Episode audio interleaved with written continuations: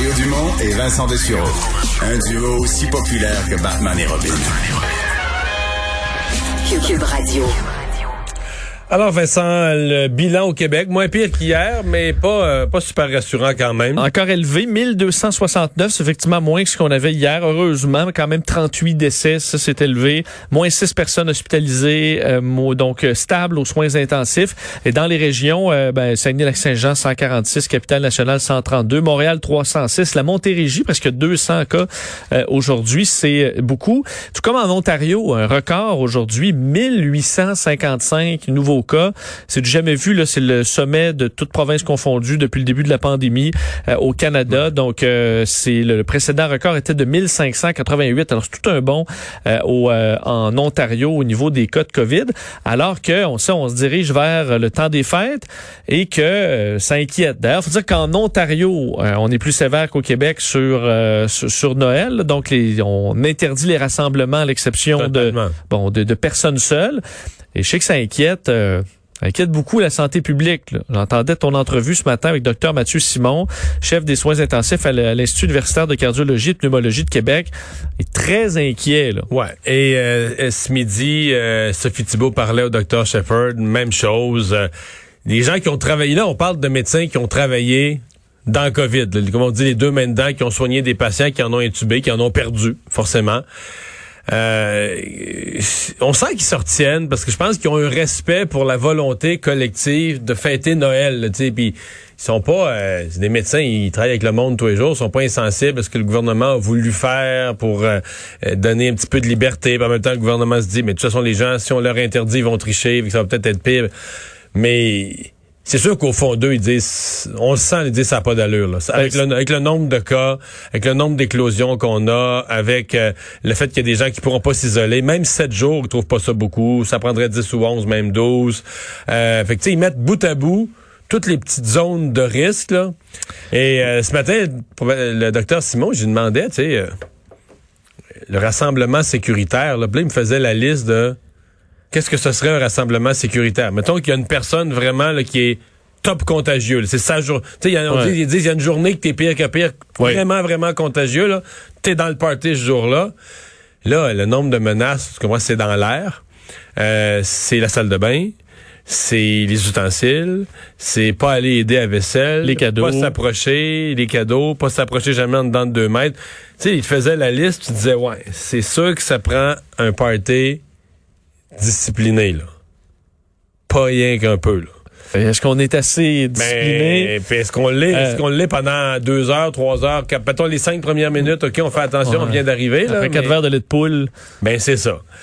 Ben, d'ailleurs, il disait, il disait, après deux mois de restrictions, on n'a pas réussi à faire autre chose qu'aplatir un peu la courbe, là. Il a tout à fait raison, là. On n'a pas, on est quand même dans une restriction sévère au Québec. Et on n'a pas, on a tout simplement, euh, bon, on est sur un plateau. Entre autres, au Saguenay-Lac-Saint-Jean, là, où les ressources sont à genoux, les gens sont débordés.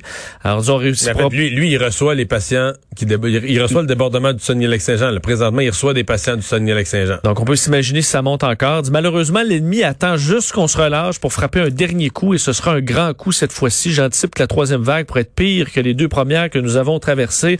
Faisant référence à peut-être trois mille, quatre mille nouvelles infections par jour euh, si on fait pas attention pendant le temps des fêtes. Euh, et euh, le constat est à peu près le même. Celui-là, avec une fête de plus, là, aux États-Unis, la, la, la Thanksgiving qui avait lieu hier. Je voyais sur les sites où on peut suivre les euh, les vols aux États-Unis, à quel point ils étaient nombreux aujourd'hui, de gens qui recommencent à retourner à la maison. Ça va se faire dans les prochains jours, des millions d'Américains. Puis ça, c'est sans compter le train, la voiture. Euh, aujourd'hui, je lisais un médecin, Mario, qui euh, avait quand même une phrase que je trouvais assez euh, assez intense. Euh, médecin de, de, de Houston qui disait que les États-Unis, selon lui, allaient connaître les jours les plus sombres de leur histoire, de l'histoire moderne médicale aux États-Unis.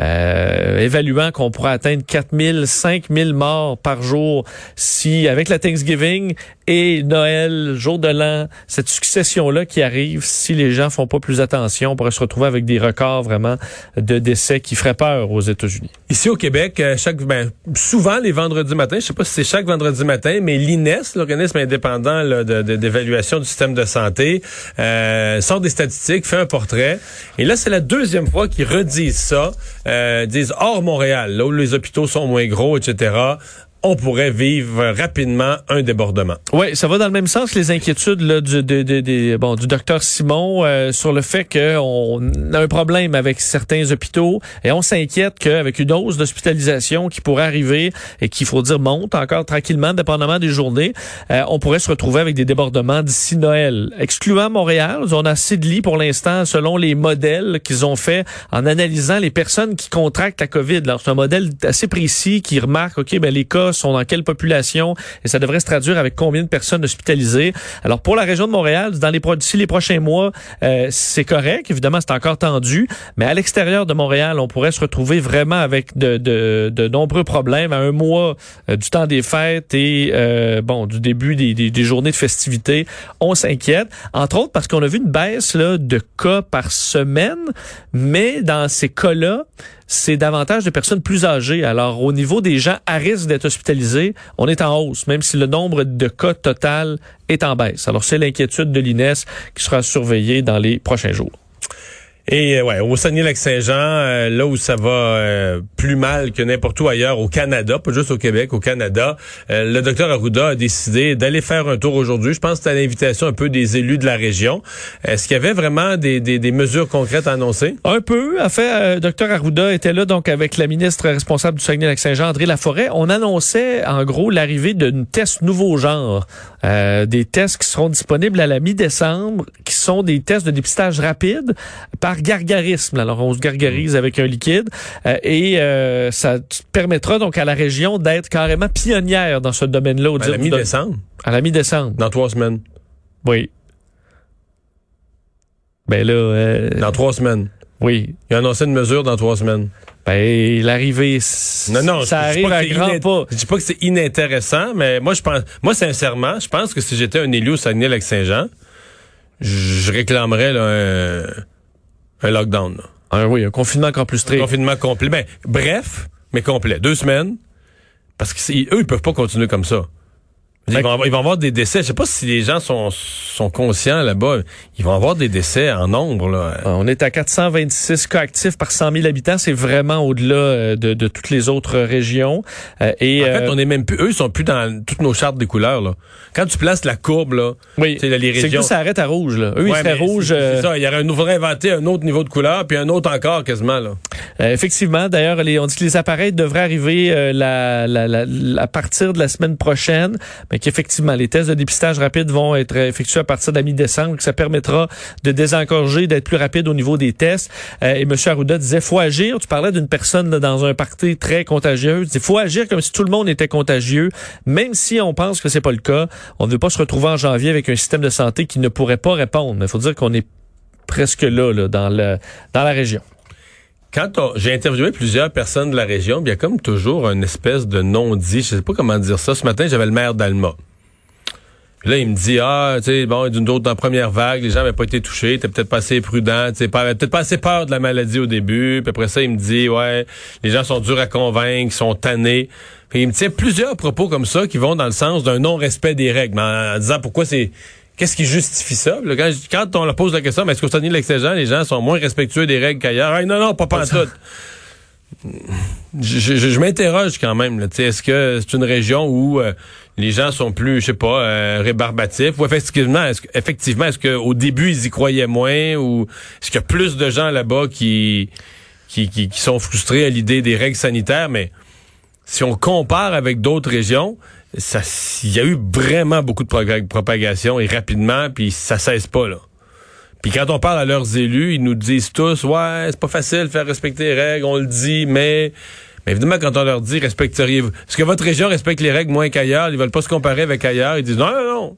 Oui, ce qui est drôle, ça leur a paru loin pendant longtemps parce qu'ils ont été très peu touchés, mais là, euh, non, là ils sont dedans, euh, de ils plein sont fouet. Dedans, pas à peu près. Euh, Justin Trudeau, peut-être un mot sur le oui. vaccin, là, parce qu'on en a appris un petit peu plus dans les derniers jours, incluant euh, aujourd'hui où Justin Trudeau euh, dit prévoir que la majorité des Canadiens allaient pouvoir être vaccinés d'ici septembre.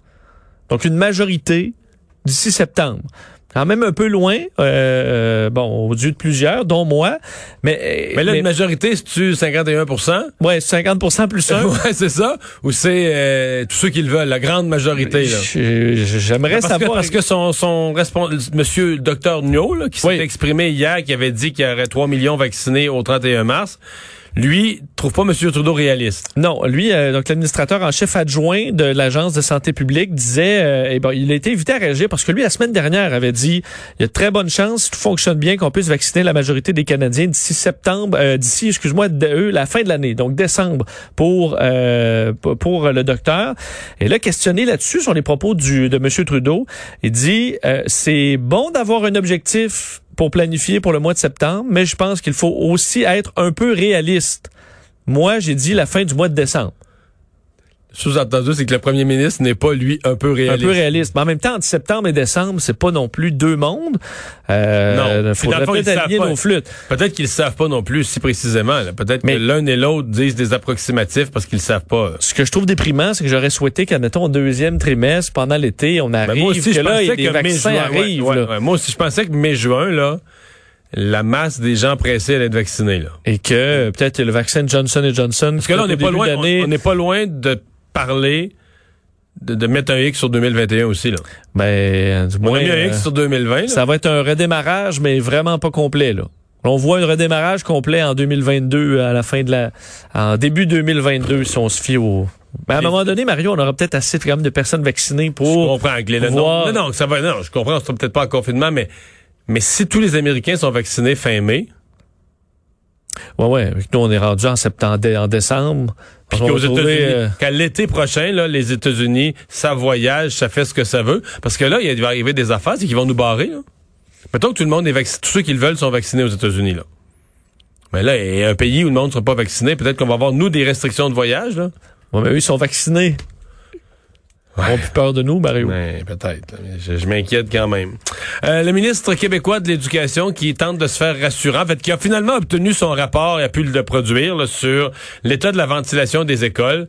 Rapport très, très, très rassurant, quasiment trop. Là. Ouais, parce qu'il arrive à la conclusion que, bon, au niveau des chiffres là, par rapport au système euh, d'aération, euh, on a confiance. L'entretien ménager des systèmes euh, noté quatre-vingt-dix-huit pour cent, la ventilation quatre-vingt-dix-neuf pour cent et le plan d'entretien électromécanique quatre-vingt-douze virgule six. Donc, en général, il dit, je pense que c'est très rassurant, Jean-François Roberge, aujourd'hui. Dans ce document-là, la partie qualité de l'air, par contre, n'a pas été évaluée encore. Enfin, elle est évaluée en ce moment. On aura le rapport un peu plus tard.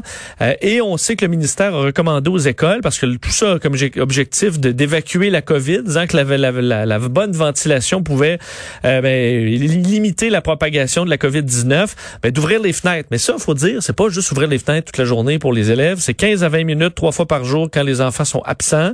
Alors ça, ça peut donner un coup de main. Et ça peut baisser la température dans la classe quand... Oui. Maintenant ah oui. Tu rentres trois minutes après, les vitres ont été ouvertes pendant vingt minutes. Oui, oui. Mais ça chauffe aussi des, je veux dire, oui, oui. Euh, oui, oui. Les vieux calorifères à... Oui, les bureaux. Ceux qui sont à côté de ça le, le, le savent. Et euh, la qualité de l'air, par contre, ça, bon, je vous le disais, on le saura, on va évaluer la quantité de C O deux. Euh, la date de publication n'est pas connue. Mais, euh, et la question, est-ce qu'on devrait mettre des détecteurs de gaz carbonique? L'opposition avait demandé ça, là, d'en mettre partout après certains incidents. On dit que pour l'instant, l'I N S P Q euh, ne le recommande pas. Donc, on aura Marois Risky avec nous dans quelques instants. Euh, au chapitre des tristes nouvelles, un autre revers euh, pour euh, l'équipe juri- juridique de M. Trump en Pennsylvanie. Ben, Mario, dépendamment de, de, de, de, de suivi de ces recours là, en, ju- en justice, ils ont, ils ont perdu...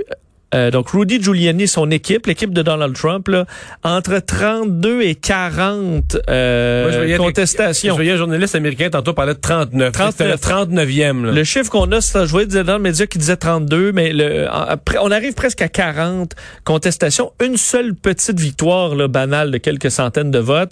Donc, c'est revers après revers. Là, c'est en cours d'appel. On se souvient d'un jugement la semaine dernière euh, du juge Brown là, en Pennsylvanie, qui avait, c'est un juge républicain, qui avait varlopé Giuliani, là, pas à peu près, disant qu'il n'y avait pas, que c'est sans fondement, euh, et que l'équipe de Rudy, de Rudy Giuliani avait dit, c'est quasiment une victoire, parce que notre objectif, là, c'est de pas traîner, d'aller vers la Cour suprême.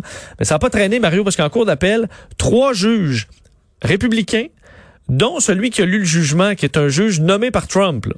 OK? Le juge Stephanos Bibas, qui a dit euh, des élections justes sont l'élément, c'est l'élément vital de notre démocratie. Euh, pour euh, bon accuser là, de, de, de, d'une élection injuste, il faut avoir des allégations spécifiques et des preuves. Or, vous n'avez ni l'un ni l'autre. Alors, rejeter du revers de la main cette demande-là, qui ira peut-être en Cour suprême. Par contre, si on regarde le jugement, il est tellement clair sur le fait qu'il n'y a rien, rien, rien là-dedans. Et que la Cour suprême pourrait refuser d'entendre ben, ça. Exact. Ça se dit, on se dirige peut-être vers ça. Alors, ce chemin si rapide vers la Cour suprême... Pourrait être tellement rapide. Pourrait être vraiment rapide au point où on ne l'entendra même pas, cette cause, en Cour suprême. Alors, vraiment, euh, l'équipe de Trump euh, devant les tribunaux, c'est zéro, là. Hmm. À date, là, du moins, c'est une victoire, trente-neuf défaites.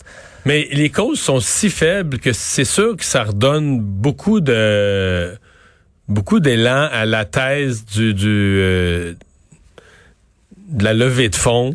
Oui. Euh, disons, je vais appeler ça, je vais être poli, une levée de fonds multifonction. Oui, parce qu'on sait que soixante-quinze, là, ils font une campagne massive pour tous les jours. Des dons. Tous, tous les, les jours, jours, on réclame des dons pour sauver le, sauver cette fraude horrible. Sauver la présidence de Donald Trump. Mais or, soixante-quinze pour cent de ce budget-là va à autre chose. Là. On sait, un super PAC qui pourra dépenser ça à peu près comme ils le veulent. Alors, c'est euh, ça pour combler sa dette électorale ou que ce soit toute autre... Euh... Alors, est-ce que les fans de Trump se font rouler dans la farine par leur idole? Peut-être. Mais peut-être. Je te l'ai déjà dit, je t'avais déjà prévenu de ne plus dire ça. C'est impossible. Parce que les fans de M. Trump sont des gens éclairés, avisés... Et vigilants. Vigilants, bon. Qui ne se feraient pas rouler dans la farine. Faut parler un mot, euh, Mario, sur ce qui se passe... Non, je préférais pas répondre. Ce qui se passe en Iran, parce que ça, on risque d'en entendre parler oui. dans les prochaines heures. C'est une, vraiment une grosse nouvelle dans la mesure où les ramifications de tout ça, euh, ce sera peut-être très grand. Euh, un scientifique en Iran, euh, Mohsen Fagrizadeh, qui a été assassiné en fait près de Téhéran dans les dernières heures. Lui qui est vu, entre autres, qui avait été dé- décrit par Benjamin Netanyahou, le premier ministre israélien, comme le père du programme iranien d'armement nucléaire. Nucléaire. Lui se promène toujours avec un détachement de sécurité là, d'agents armés. Et malgré tout, on parle d'une unité là, d'individus armés qui a attaqué ces, ces véhicules, euh, entre autres en faisant exploser un. On réussit à cribler de balles l'homme qui est décédé plus tard à l'hôpital. Et là, ça lance toute une crise à l'international. À Téhéran, on a dé- dé- dénoncé ce qu'on associe étant un, bon, une attaque d'Israël. À, je cite là, d'ailleurs en disant « Des terroristes ont assassiné aujourd'hui un éminent scientifique iranien. Cette lâcheté avec des indications sérieuses du rôle d'Israël, montre le bellicisme désespéré de ses auteurs. » On fait, fait le lien aussi avec les États-Unis là-dedans, disant que dans les derniers jours de la vie politique du, euh, du président, les sionistes cherchent à faire monter la pression sur l'Iran et provoquer une guerre ouverte. Alors, un incident, vous vous souvenez, le de, dernier, euh, dernier meurtre, de, disons, assassinat du genre en Irak, là, euh, d'un général, d'un général ça avait, euh, on avait frôlé la guerre à ce moment-là. Alors, quelles seront les... Euh, les suites de cet événement à suivre. Et finalement, tu nous parles de la compagnie aérienne Lufthansa, une nouvelle un peu plus légère pour oui. terminer. Ben, un mot pour nous faire rêver ceux qui ont hâte là, d'aller voyager encore. Sachez que Lufthansa développe un nouveau, une nouvelle idée pour maximiser les bancs vides dans leurs avions. On dit qu'ils sont assez nombreux ces jours-ci. Et c'est, c'est souvent, on prend un, un vol et à l'arrière de l'avion, il y a des rangées de libres. Mais ce qu'on offre, c'est de d'acheter la rangée, et non seulement d'acheter la rangée pour un petit extra. Là, on dit dans ce cas-là, pour des vols donc, assez longs... Tu payes un banc, ouais, tu payes ton banc, plus un extra. Plus, admettons, deux cent soixante dollars euh, pour, on parle de vols, admettons, Sao Paulo euh, jusqu'à Francfort, là, alors des, neuf dix heures. Des, euh, des longs vols, deux cent soixante dollars d'extra. Et tu as non seulement la rangée, mais on t'installe une espèce de petit lit, une espèce de matelas avec euh, couverture, un petit oreiller. Alors, tu as l'impression de vivre un peu comme en première classe, qui coûterait dans ce cas-là peut-être dix mille là, ou cinq mille dollars, dix mille dollars. Et là, tu peux euh, le vivre pour deux cent soixante. Ça permet pour eux de maximiser un petit peu les, les bancs vides à l'arrière. Vendus, de toute façon, ils ne sont pas vendus. Et, mais quel confort. Écoute, Mario, moi... Tu le prendrais, toi? Ben là, prends ma... Prenez tout, là, offrez-moi ces bancs. Hey, je... Non, mais pour, mettons, aller en Asie, et là, tu as tes trois bancs, tu peux t'étendre. C'est vraiment... Euh, et plutôt que tomber juste là-dessus par chance, quand tu tombes sur la rangée de libre, ben là, tu peux l'acheter. Ça m'est arrivé une fois, moi. D'avoir la rangée de libre? Oui, la rangée au complet, libre, euh, en allant en Scandin- avec Scandinavian Airlines, en allant à Copenhague. Puis euh, c'est con, c'était en plein jour. Ah, okay, genre, je pense que je prenais l'avion à treize heures, là, tu sais, bon. Je débarquais à dix-neuf heures, quelque chose dans même. Fait et que, aussi que les bancs, des fois, sont pas faits pour, pour être étendus bien, là. Dans ce cas-là, les, les bancs sont un peu plus à plat et le coussin qu'on y met euh, rend la surface plane. Ce qui est beaucoup plus confortable moi, qu'avec les, les ceintures ouais, dans, mais, dans le mais côté. Mais même avec les... les si ça m'était la nuit, là, je me serais étendu. Là, malgré ouais, les ouais. inconforts, j'aurais mis des manteaux, j'aurais, je me serais trouvé une solution. Mais là, en plein jour, euh, ouais. je, dors, je dors pas tellement une heure l'après-midi. Fait fait c'est que... un extra qui euh, m'a donné le goût de voyager, mais bon, il faudra attendre. Mais tu sais, c'est où que j'ai vu ça? C'est des sites euh, Internet là, de spécialistes en voyage qui disaient que chaque fois que ça parle de vaccins, les nouvelles de vaccins, le nombre de recherches... Les gens n'achètent pas nécessairement... Le nombre de recherches, donc les gens qui magasinent, qui regardent des destinations, là, genre il y a des journées où ça, ça augmente de cinquante pour cent, ça double, tu sais, ça... Pour se faire rêver un ouais. peu. Ben, je fais ça, moi. On a beau aussi. Je dois pas être le seul.